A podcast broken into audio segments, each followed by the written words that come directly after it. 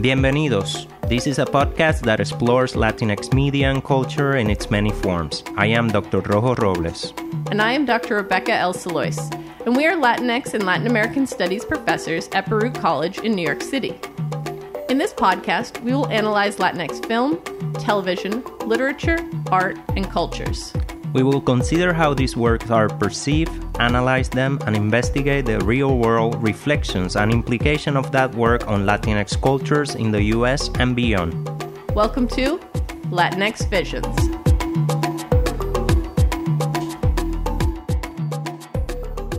Bienvenidos, bienvenidas, bienvenides. Welcome to our season four finale episode. Today, we're going to be sharing a conversation that we had with writer, researcher, BLS colleague, and PhD candidate Joseph Caceres. But before we get into that, we're going to provide a little background on who he is and his work, but we're also going to take the time to define what an archive is. During the conversation, we asked Joseph about his experiences with archives and archival research, specifically as it relates to his current work. Finally, we'll wrap up with a brief discussion on our own experiences with archives and some recommendations for archives we have worked with in the past.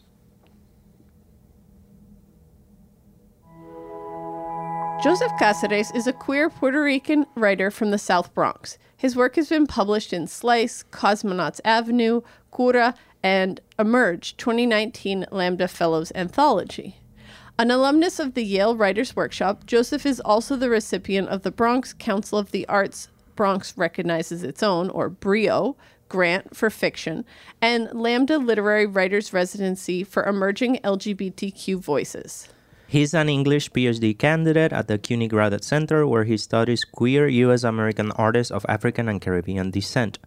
Joseph has received three Lost and Found CUNY Poetics Document Initiative archival research grants, CUNY's Archival Research in African American and African Diaspora Studies Awards, the Center for Place, Culture, and Politics Dissertation Award, and the Black Race and Ethnic Studies Doctoral Fellowship for his work with the Nuyorican Poets Cafe Founders Archive Project.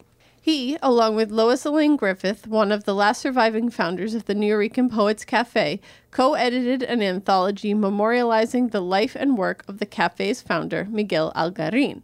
Memorias de Miguel, The Hard Work of Love, which was published by NYU's Hemispheric Institute in 2022. Joseph is currently working on several projects revolving around the unpublished works of the New Nuyorican Poet Cafe's queer founders.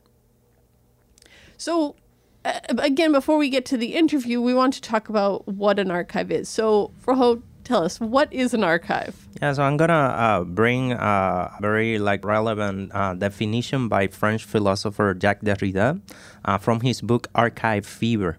Yeah, this is a seminal work in archival studies that explore the archive concept as a cultural and political phenomenon. The following are the three main arguments put forward by Derrida in his work.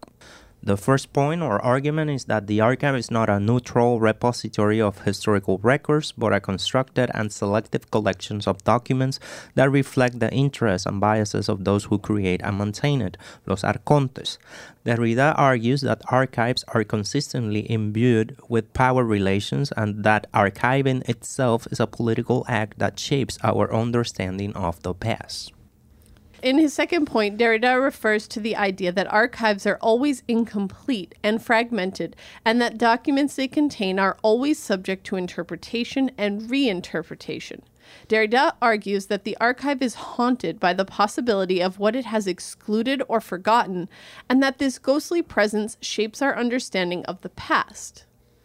The archive is also subject to what Derrida calls archive fever, right? This is the third point. A term that refers to the desire to accumulate and preserve documents for posterity. Derrida argues that this desire is driven by a fear of mortality and a need for immortality, and that it leads to a fetishization of the archive as a repository of knowledge and power. However, he also suggests that this desire for the archive is essential to our understanding of history and culture and is a critical element of our human experience. Of course, these descriptions are reductive. There's a lot more to unpack and discuss from Derrida's work, for example, his engagement with Sigmund Freud's psychoanalysis. But these are some general thoughts that can help us contextualize our interview with Joseph.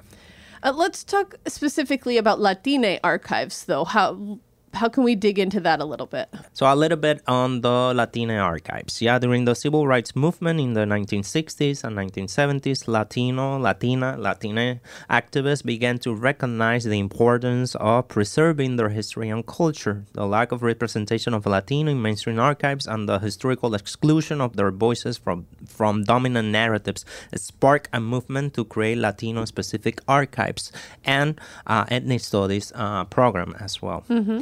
One of the first and most significant Latino archives was the Chicano Research Collection established in 1969 at Arizona State University. The Chicano Research Collection was created to preserve the history and culture of Mexican Americans, a group that had been largely excluded from mainstream archives. The establishment of the Chicano Research Collection inspired other Latina activists to create similar archives across the country, including the National Hispanic Cultural Center Archives in Albuquerque, New Mexico, and the Latino Cultural Center Archives in Dallas, Texas. In addition to the emergence of Latino archives on the West Coast, there was a growing movement to establish Puerto Rican archives on the East Coast during the Civil Rights era. Yeah, one of the most significant Puerto Rican archives established during this time was the Centro de Estudios Puertorriqueños, Center for Puerto Rican Studies, which was founded in 1973 at Hunter College in New York City. The center was created to address the lack of research on the Puerto Rican experience and to promote the study of Puerto Rican history, culture, and politics. El Centro de Estudios Puertorriqueños not only collect and preserve materials related to Puerto Rican history and culture, but also support research on the Puerto Rican experience and disseminate information through publication and educational programming. I think that completes our mention of a CUNY school in every episode this season. These archives not only provided a platform for Latinos to document their own history and culture, but also served as a means of challenging dominant narratives and representations of Latinos in U.S. American history. They provided a space for community members to engage with and contribute to the preservation of their own cultural heritage, and in doing so, helped to shape a more accurate and inclusive historical record of the Latina experience in the United States. So, with that background information, we're now going to lead you into our interview and conversation with Joseph. Bienvenidos, bienvenidas, bienvenides. I'm stealing your line this week, Rojo. Today, we are welcoming Joseph Cáceres here to talk to us about archives and archival research and all of that stuff. So, welcome, Joseph. Hey, thanks for having me. Uh, welcome, Joseph. It's really great to be in conversation with you. We have been in uh, this year. We have been in a couple of panels together, but this is a great opportunity to to expand on many of the things that we have like covering these panels and beyond, of course. Yes. Yeah. Uh, we would like to start the conversation with a question, direct question about archives and how do you understand them. So the question is, what is your definition of an archive, and how can archives serve as a community exploration tool? Oh, so well, I guess I'll start with the first part. We only do loaded questions here. um, so I guess for me, an archive is like a repository of information, and I want to say with that one because it's also um, a collection of documents, materials, etc. But I like the term the repository of information because I like to think of archives not only as ephemera, documents, um, but also community, people, and their work, poetry, art. Thinking about community exploration. So I guess I could be real specific since I'm working with the Nuyorican Poets Cafe Founders Archive Yeah, Project, uh, which was sta- started by one of the last surviving founders of the Nuyorican Poets Cafe, Lois Elaine Griffith.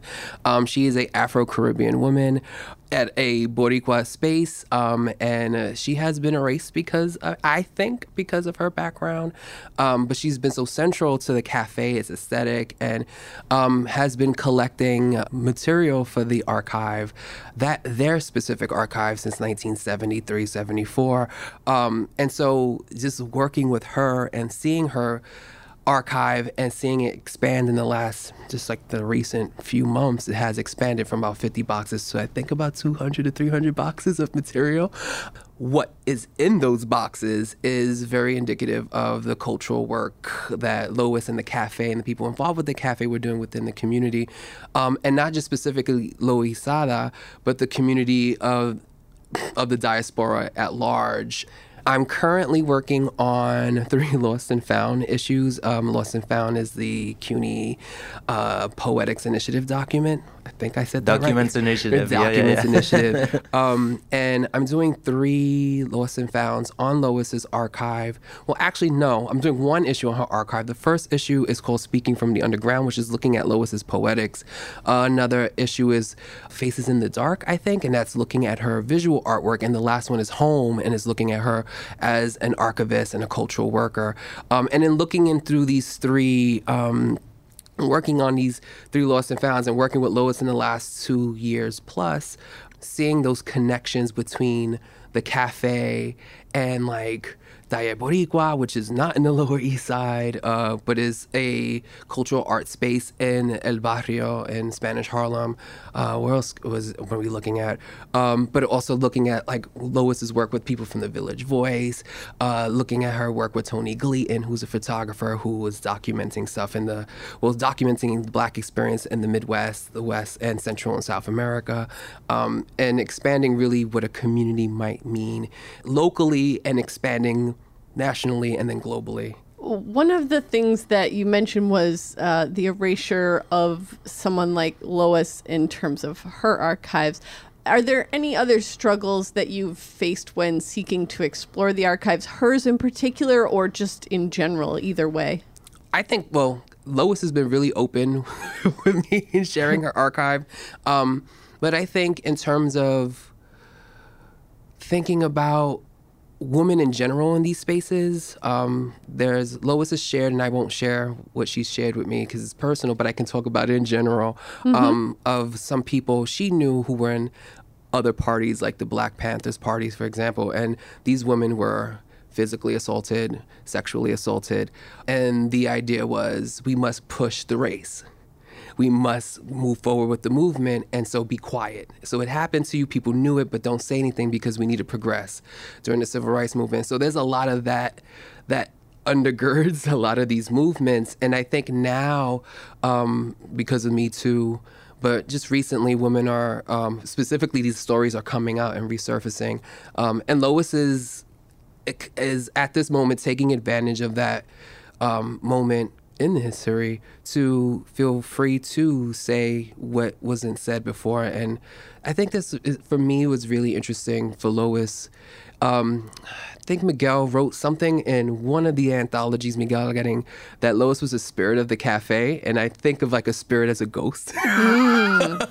and but she was so central and was moving with all these other men, and I think that is for her the having to kind of answer your question a little deeper, I guess, or thinking of uh, Lois having um, this being so long, it's taking so long for Lois to get to this moment of recognition, which slowly we're getting there, but but I I often think, and we often have conversations. If she was a man, Right. Her archive would have been sold. She would be there would be all these documents on her. There would be scholarship on her, etc. Um, so I think in that term of access to her as a person, I think like misogyny and misogynoir is again, this is how I think and how I feel working with her. Um, one of the obstacles mm-hmm. that we have to face yeah. in getting her just seen and visible uh, it sounds like there's also some like emotional struggles that you have to deal with in processing some of this information that you're uncovering as well, uh, either from Lois and her stories or from the documentation itself, right? Um, and and so you're talking about, you know, sort of a way to unerase Lois. I don't, um, but beyond her, or even maybe a little bit more about her, how do you think that archives can be in the service of preserving and amplifying the voices and the histories of marginalized communities in New York City? Um, our our our podcast season is centered around New York City this year but particularly also those that intersect with the New Nuyorican Poets Cafe. So, you, uh, you know, if you want to talk more about Lois, that's great. if there's anything else. One of the things Lois and I always talk about is um, where do you start? Uh, like Lois uh, just had an event, like Caridad de la Luz La Bruja, uh, who is the current director of the cafe. She had an event this past Wednesday uh, that celebrated Lois along with Edith Morales and Rena Valentine. Um, and Lois is something that just struck me. She's like, where do you start? Where do you begin? And that's a good way of thinking of like telling a story about us as in the diaspora and telling the story of the Americas. um, and starting with, I guess, starting with Lois for me is a shift in thinking about the diaspora and thinking, well, the Nuyorican diaspora I'll take that back. Thinking about the New Nuyorican Poets Cafe specifically and how we think about it as being this male dominated space and very uh, Latinx, when yes, the aesthetic is Boricua, um, but the people who are involved in it, everyone was involved in it. You had uh, Italian American, Jewish American, Black American, Afro Caribbean, uh, Chicano, Asian Americans, you name it, everyone was involved. Um, and I think that keeping the central thought, a central line of but the Boricua aesthetic um, doesn't go away when we think and talk about the people who were involved in doing this work because they're not trying to change the aesthetic. They're enlightening it, um, they're pushing it. And I just think that's just, it enriches it. And I think thinking about how artists, and spe- uh, specifically, are always in communion with each other mm. um, and doing work that is uh, resisting kinds of like colonial narratives, etc. And that's just really, to me, a joy. Yeah, yeah. uh, and things and and and in terms of thinking about what we do look at in the archive, what we do find, because it, it can be traumatic, a little heart disheartening. But when you think about the work that these people did and the work that uh, was collected by people like Lois, um, and I, and in the work I'm doing right now, um, I'm also finding that Lois isn't the only one collecting stuff. So there's other people within the just in Loisaida in general, but also not just in Loisaida, um, in the diasporic diasporican community have been holding on to their papers and preserving a history that you know archives are not made. Archive with a capital capital A is it's meant to, you know, control history and a language, but specifically a narrative that justifies who is considered a human being, a citizen, mm. etc. And these counter narratives that are being re- reproduced through this preservation of these smaller, I don't want to say smaller, yeah, smaller capital, lowercase a archives are doing that work of, of the erasures. There's something to be said about balancing out the contents of archive through this you know, as you said, archive capital A, archive lowercase a, so that you get a fuller picture of the histories. Yeah. Yeah. Thinking uh, about like the different collectors, yeah, and the different people creating this like lowercase uh, archives. Yeah, how can this centering the Nuyorican Cafe uh, provide a more comprehensive understanding of the Lower East Side and Puerto Rican diasporic spaces in New York? I don't. I I know you mean, but I think like I want to stay with censoring it. tell us, wanna, tell us about that. I yeah. want, I want to censor it because I think, I think just, I think if we think about what the founders and the people who and were involved with the cafe we're doing, but on any of these spaces. It's just so interesting. The other day I was walking through Loisaida and I walked from the graduate center there, which is a pretty far work walk, but it, it was like a total cultural shift like the landscape changed for me and then then i saw something different and then you see everyone's there there's african americans there's black there's, every cultural you name is there and and though there are neighborhoods in new york city that are like that but i guess when you're walking from like midtown corporatized america and then you walk into a neighborhood that has all this history of just community organization. It just felt like a different world I had walked into. And then I was going to this event at White Box, uh, which is an art gallery on, um, I think it's at East Third in Houston Avenue B, um, and it was a exhibition of work from Taller Boricua. And just sitting in that space and and they, actually Lois was there to do a reading al- along with Papoleto. Um, Melendez was there as well, the other surviving founder of the cafe, and just listening to the people who were involved, who are still alive, thank God, um, talk about what they were doing and what they had done as cultural work in the beginnings, the 70s and the 80s, and realizing like, holy shit. Mm-hmm this neighborhood has a very strong grassroots history and I guess through line that has not diminished.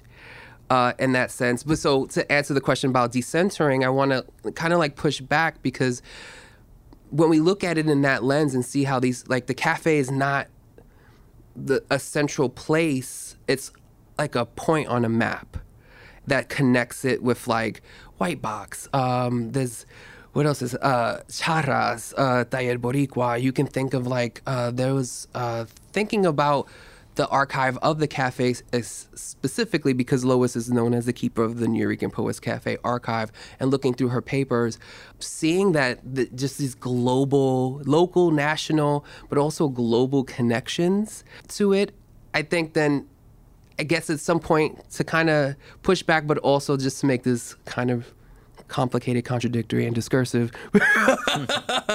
um, in censoring it, you wind up decentering in a sense, because then you see that it wasn't the only place doing this work. It was in communion with other spaces.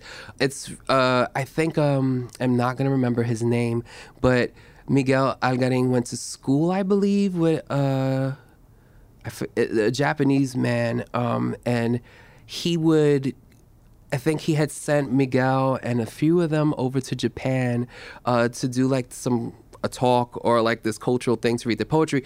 Long story short, this man translated Miguel's Time is Now, Ya es Tiempo into Japanese. So there's actually like a book where it's like, because uh, Miguel Algarin's book is one side is in English, the other side is translated into Spanish, and this man then translated it into Japanese. And he would um, give the cafe about a thousand, two thousand dollars a year for them to set up for. Um, a grant for someone they could they could have a competition a poet an artist whatever to have that money and just have two thousand dollars.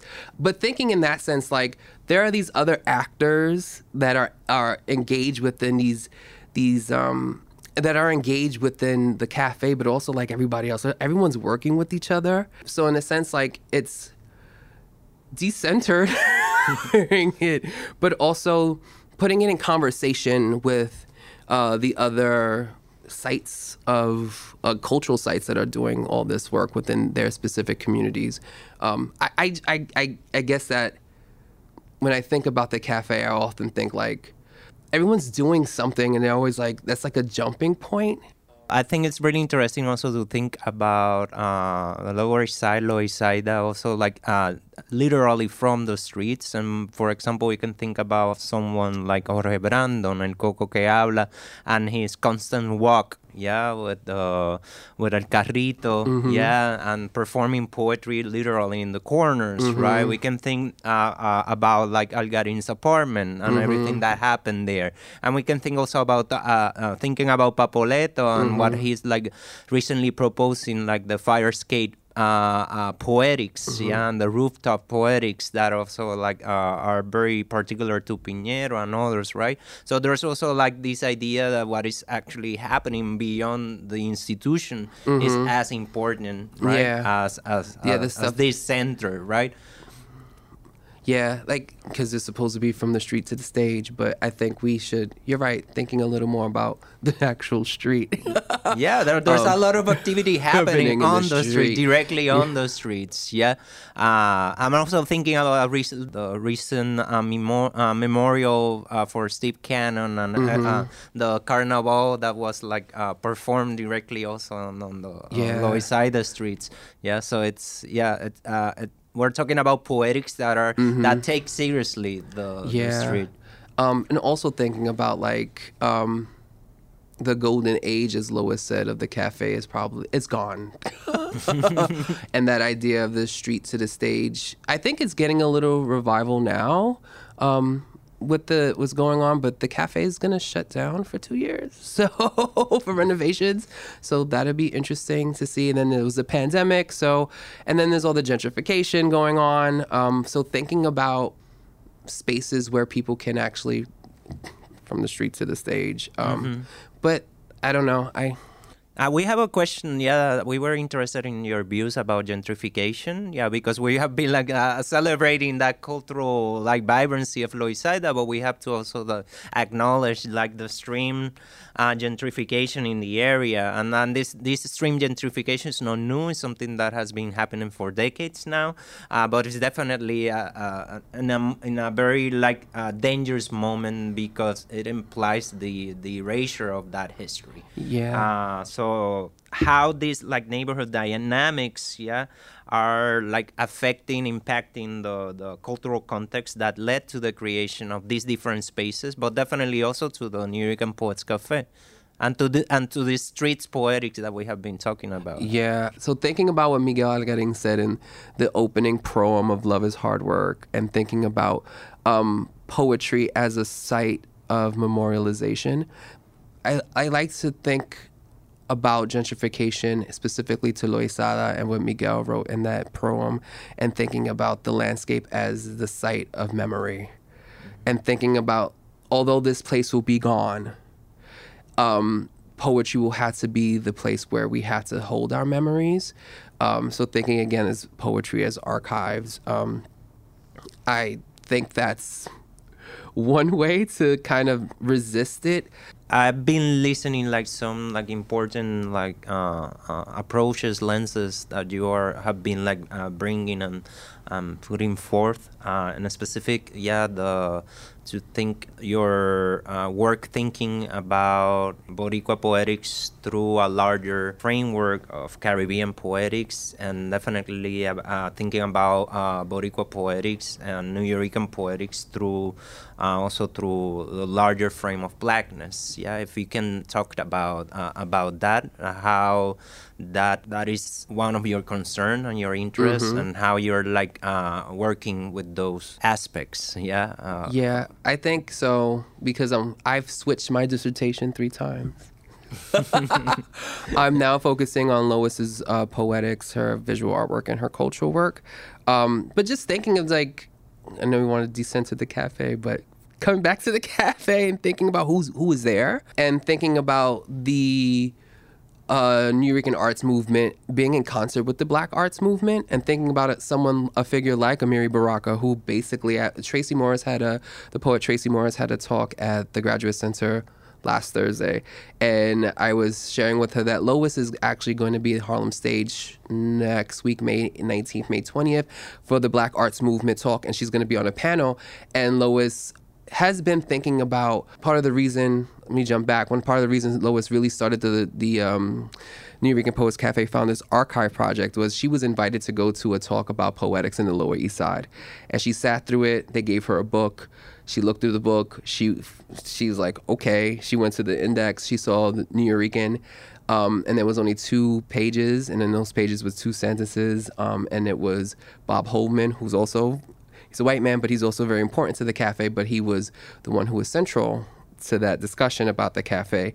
And so she was very upset. And she said, this is interesting because you have figures like Allen Ginsberg who's coming and the Beats are coming to the cafe to do their work. You had Amiri Baraka and Ishmael Reed. She's like, no one is publishing or producing Ishmael Reed's um, and Amiri Baraka, specifically Amiri Baraka's plays, except for at the cafe. So, and then I was sharing with Tracie Morris last week. It's like, oh, they invited Lois to be on this panel on Black Arts, and Lois is really excited about that. And Tracie Morris shared with me, right, like, because you know, Amiri Baraka practically lived. in the cafe. So thinking about those connections and thinking about kind of just like uh, the aesthetic too. Like there's Lois and Pedro and everyone's in conversation with the kind of theoretical, aesthetical, aesthetic things that they're the the African Americans have been doing for centuries. They're also tapping into that as well. I don't know. I, so in that sense, that's why I'm I'm thinking like it needs to have a not a shift, but heavy focus needs to look at how blackity black black the cafe and the artists are. Because literally the central to the boricua aesthetic is yoruba cultural practices. And one of the reasons why lois really got involved with the cafe because she is from the caribbean was the drummings the tambors mm-hmm. um, and she would say her mother was an obeah woman. And those things from West Africa, those West African traditions, the oral tradition, is so ingrained within the poetics and the in the performance and everything aspect of it. I I mean, people are doing work on that, but I think that should be like, let's start there first. And then it, I think it'd be more interesting f- in, in that lens to, if we start from it being something that was tremendously uh, ingrained within an a- a- Afrocentricity, and then we can include. I don't think any of this diminishes any Latinx anything. I think it only enriches. You're talking about kind of going through these archives with Lois and looking for someone to sell the archives to right that that was something you had mentioned earlier on mm-hmm. is like uh, finding a buyer for the the archives yes yeah so what future do you see for the archives that you're exploring right now Oh well, this specific one, Lois is really interested in um, it being possibly purchased by the Schomburg, but she wants to have it expanded. So I'm working with her doing like oral histories of people because a lot of the people who were part of the founding and initiated the cafe, they're old, they're elderly, they're ill. Um, we are doing work last minute literally. We're like it's it's the, there's a um, urgency a sense of urgency um, in the work we do. But part of lois's specifically for this specific archive that i'm working with is realizing that it has to continue to expand. And archives can't be totally complete. There will always be gaps in them. Um, but part of what she wants to do is have some sort of someone someone rich if they're if someone's listening was rich. Um, kind of give compensation for those who want to include within the archive. So, you know, there are some people who were poets um, and artists who were involved with the cafe who saved their papers. That's important. I always think like these archives should be in conversation with each other, and someone should have like millions or billions of dollars to like do like this really cool digital archive project that like just scans or like puts conversations with like one archive with another. I would say, for example, Miguel Algarin's archive. there are no correspondences in that archive, mm-hmm. and it's and if they are, they're not. They don't speak to the life he had. Like you ran this cafe, you were a Shakespearean scholar and professor, and you wrote and published five, six books of po- uh, poetry. You had these conversations, so uh, you had you, you had to have written to people. You were in conversations with whatever. But you know, there's also like drama around that the acquisition of that archive. But in any event.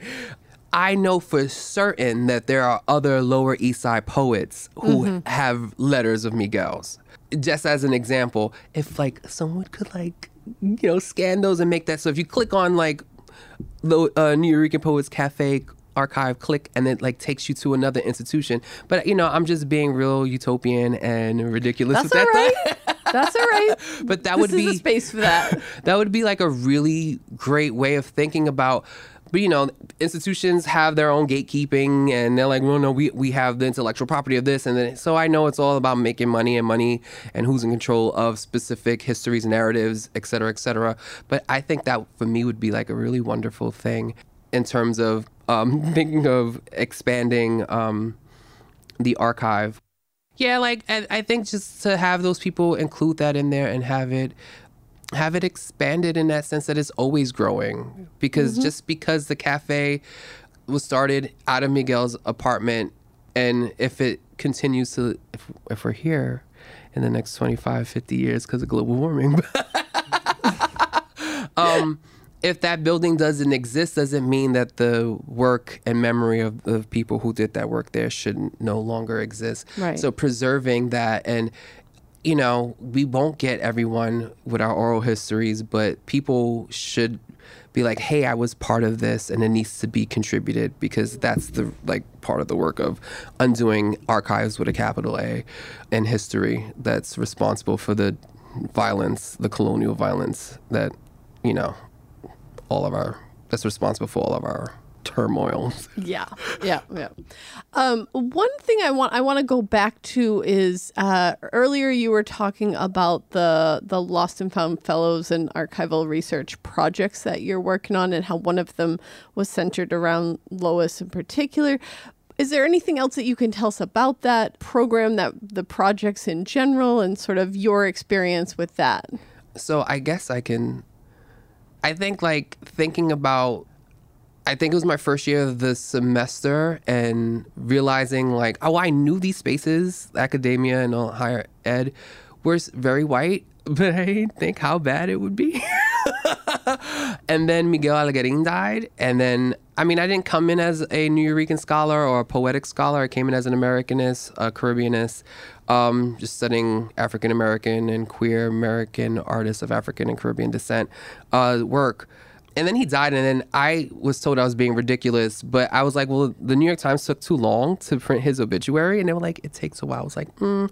usually, like when um, Sidney Poitier died, immediately he had the the the the um, not to like say that anyone's life is worth more than another, but just as one of my thinking, um, Miguel was huge in our community, and so in any event, uh, Amiel Alcalay at the the uh, graduate center who runs Lost and Found sent this beautiful email through the listserv uh, commemorating and memorializing Miguel, and I got in touch and I just thanked him for it. And then he was like, "Wait, do you want to work the last surviving one of the last surviving founders?"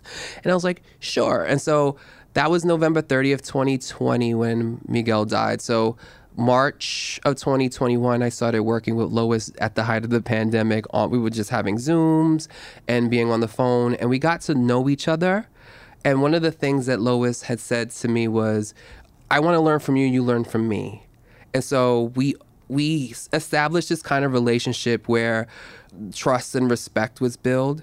And so I don't really. So I stayed in. Her, I was in her home, I think, for a whole year, and her archive is it's in the living room. I never looked in any of the boxes. So she was just talking to me. I was learning. She's giving me her side of the story. I was recording and learning things. She'll share some. She has an extensive library. Um, Miguel Algarin had a library um, in his home, but at the like he got sick towards the end of his life, and a lot of his papers were just destroyed or lost, he had given her, gifted her a couple of his books. So she has a really extensive library in her house, and she's like, "You can read these stuff here; they never leave." Yeah. Um, and so just looking at that work uh, and getting to know her as an artist and as a person, and then her sharing, eventually after like a like a year, we went through her boxes, and I understood it. I think if I had gone in before then, I wouldn't have understood the how tremendous and valuable this work was. So she kind of gave me a lay of the land. Um, and if you meet Lois, she is the archive. She's a library. She'll just start naming people, and I'm like, I don't know who you're talking about. but eventually, you start. It starts to stick, and at this point, I can kind of finish her sentences when she tells stories. so it sounds like you know getting involved with this project you know after reaching out sort of that is the catalyst for where you are today with your archival work. And and i love the way you explain it as a developing relationship. You know there was community communication trust and all of these things were built. And now it's like you weren't just going in there to take and i think it mm-hmm. sounds very much like she perceived that in you and and that's part of what established that trust. So It's- i'm glad you had that that sort of inlet to to to get to seeing and engaging with those archives that you might not have had otherwise Yeah, and it's I think the level of care, and I think that's like now you know going to all these conferences, these panels, people are like there must be more care. It's true, more level and care and love and and respect for people. I think that Lois isn't. uh She always hates being an object of inquiry. I'm like, get over it.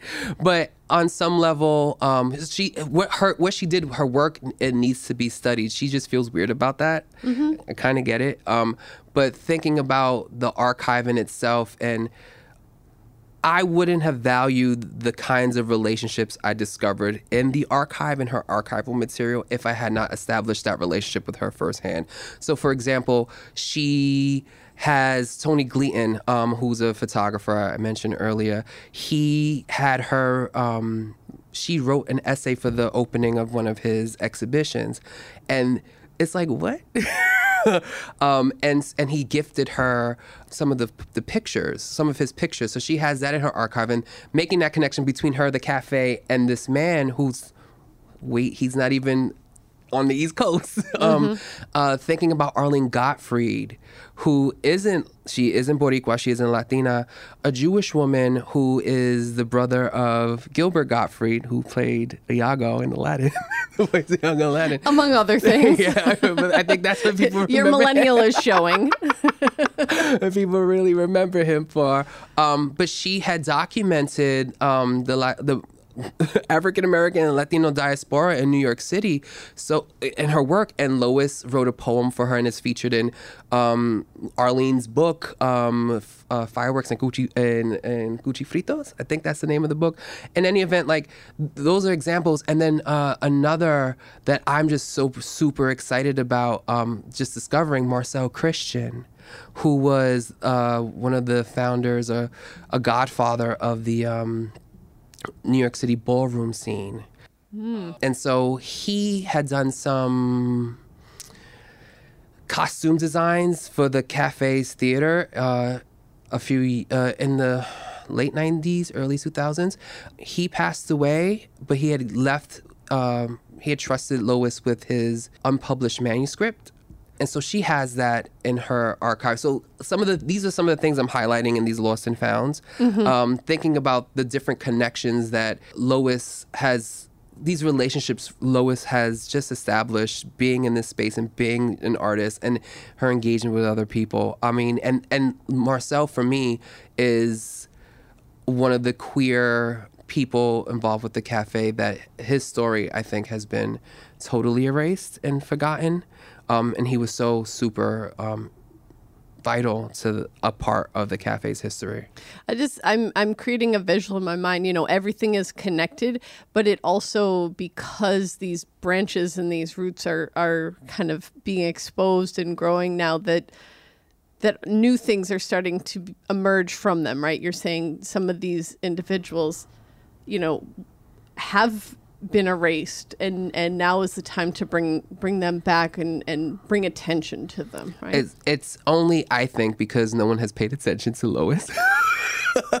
or really fair. listened to her or sat down or taking her. I mean, people have. Like, you walk in the street with Lois, and every, like in Lower East Side, for example, and everybody who's anybody will stop her because they know who she is.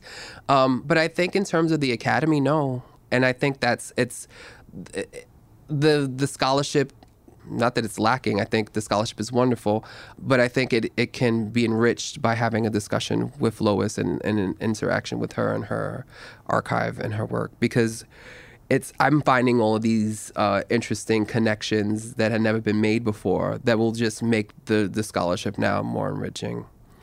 Joseph, thank you so much for being here with us today. We like I think this has been really helpful and will be helpful for our students in terms of understanding what archives are, how they work, and, and this particular archive and what experiences you can encounter you know based on your connections and and trying to dig into your community. But is there anything else that you would like to share with us before we wrap up? Anything that maybe we missed didn't ask about or even just where people might be able to get in contact with you Well, in working with Lois's um, archive and doing this, these lost and founds, I'm also doing a lost and found on Miguel Algarin's unpublished manuscript, Dirty Beauty, um, which is over a thousand pages. I have to go through that I've gone through, and that's also important. We're also trying to get that work published and yeah, I just think like a lot of this work, there's a lot of unpublished manuscripts by the founders. Rojo knows. Because he works with Pedro Pietri's papers. Um, there's just and we and Lois has a lot of Pedro's pamphlets and stuff. It's just a lot of work that has been just sitting in boxes that needs to not sit in boxes anymore. I think that because we are in New York City, we don't I never learned anything about the Nuyorican Poets Cafe or any kind of Nuyorican or Puerto Rican art.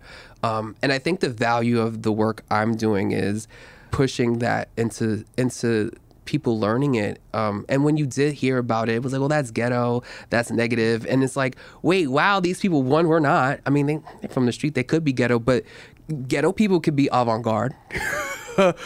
um, and the work was avant garde, it was experimental. It was, these people were well read, well read. And they did this work that was phenomenal and it needs to be more, it needs to be studied more. Their work needs to be published.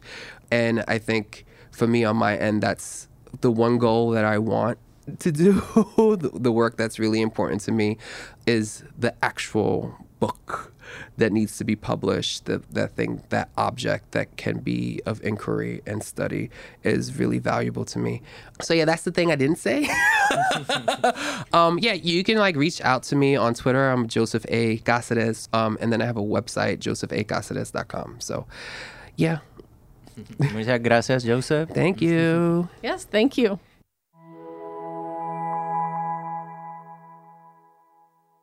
So, Rebecca, what do you think about the conversation with Joseph? I, really liked hearing about his work in general, but with Lois in particular, because his experiences with her and her archives really reflect the idea that what an archive is is complicated right? It's not just one thing. It could be papers or conversations right? He mentioned sitting down and just talking to her and listening and recording what she was saying what she remembers. Um, but also you know in the case of lois's collection in particular it can be hundreds of boxes of just like uh, basically treasure to to sort of have to sort through Yeah, I appreciated thinking with Joseph about the silences in the archive and the system of oppressions behind those silences. For instance, uh, misogyny or uh, violence, and how we should aim for an expansive understanding of what an archive can be beyond its institutional setting or reductive notions of who belongs in it. Yeah, and I think maybe now we should talk about our own experiences with the archives, you know, what our experiences in archival situations or archival research has been like. So I'm going to talk about my experience with the the Cuban Heritage Collection at the University of Miami uh, in Florida, and I've been there several times, twice on my own, and once when I received the Goizueta Foundation's Graduate Research Fellowship, which was fantastic because it gave me funding to be there for a whole month doing research on a daily basis. Honestly, it was a phenomenal opportunity and it exposed me to research that I honestly couldn't find anywhere else. You know, sometimes it's easy to default your research to just Googling it, but once you've had an archival experience, I think it really changes your perspective, or at least it did for me. Um, you know, I just, there's so much more personal material that you have access to than when you're just scrolling online, right? But there are often rules about archives. You know, at the CHC, we could use our computers and we could take pictures of most of the documents as long as it was for our personal research, right? Some collections did have restrictions, but they were marked. They're really good at, at cataloging their archives at the CHC.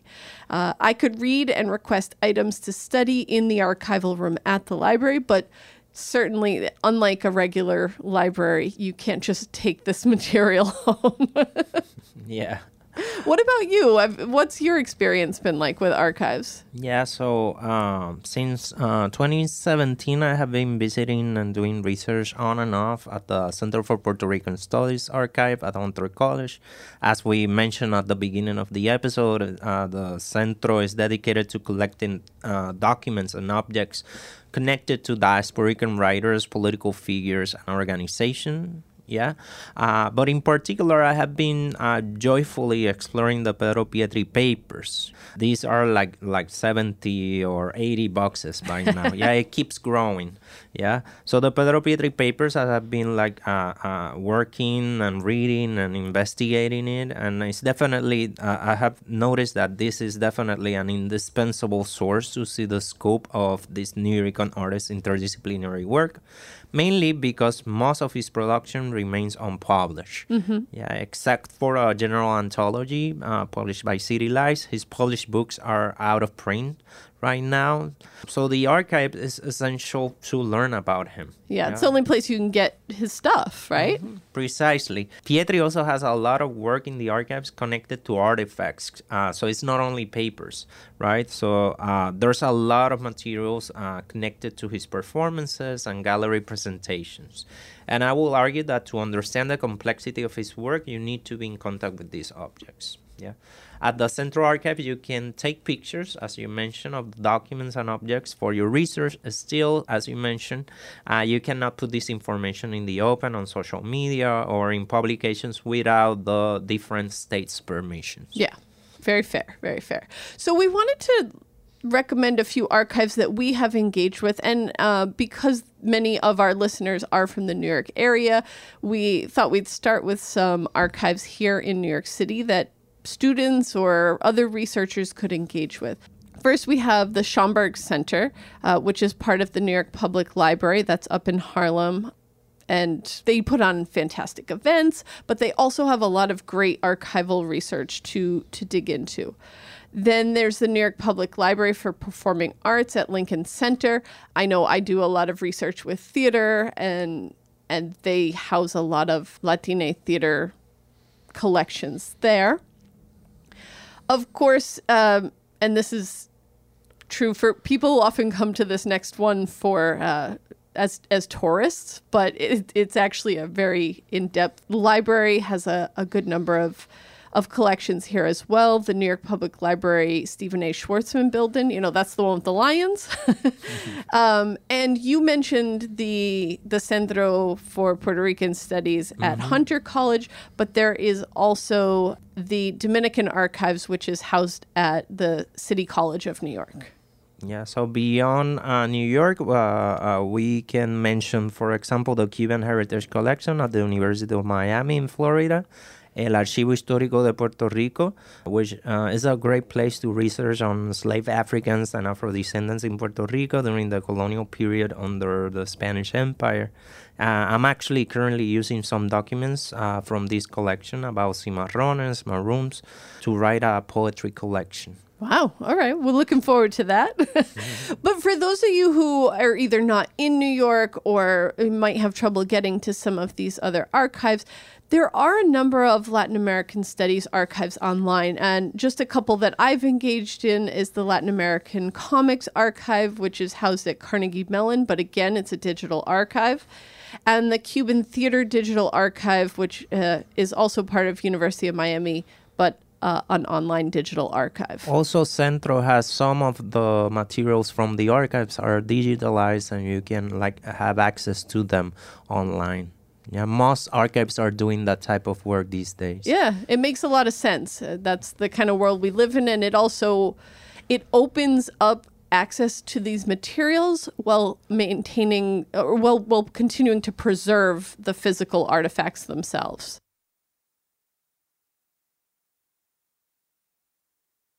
Thanks for joining us for this episode. Before we sign off, we want to share some feedback comments we got from listener on our uh, previous episode, yeah, on Helen Ceballos, la entrevista con Helen.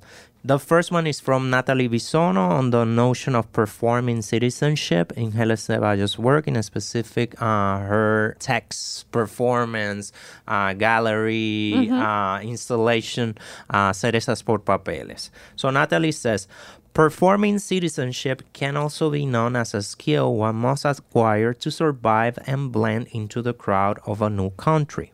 Ceballos first had to perform when she arrived in Puerto Rico. Her family would stay there and secure her stay on the island. Meanwhile, they were going to, quote unquote, rent the U.S. American citizenship of a Puerto Rican girl. The requirements of, for this documentation pushed Ceballos to assimilate Puerto Rican qualities. Once older, Ceballos gained experience performing in theater and she related these uh, experiences to her immigration tales performing citizenship wherever she went required the erasure or secrecy of her native background to fully acquire the essence of the people from the host country so that she could pass by unnoticed and unbothered, blend into the crowd as best as possible while doing all sorts of odd jobs. An example will be Ceballos' time in Argentina, where she was advised to speak in the local language, likely to accommodate Argentinians used to their accent. If you speak how you speak, no one is going to understand you. You have to camouflage. This word camouflage accurately describes Ceballos' efforts throughout her life, most immigrants know the need to camouflage, blending in with their surroundings as chameleons do in self defense to avoid trouble when they're only working on having a better life than the one available back in their native land. Yeah, we have a second comment from Rosari Perez on the topic of women's empowerment in Helen Ceballos' work. She says, throughout her piece, Helen Ceballos shares some of the intergenerational knowledge she has gained from women in her family. As Ceballos mentioned during class, uh, many of her memories are unclear and there are gaps within them. To fill in those gaps, she has had conversations with the women in her family that have helped her understand more. The process of acquiring this knowledge makes the piece not only about Ceballos, but also about all the women in her family.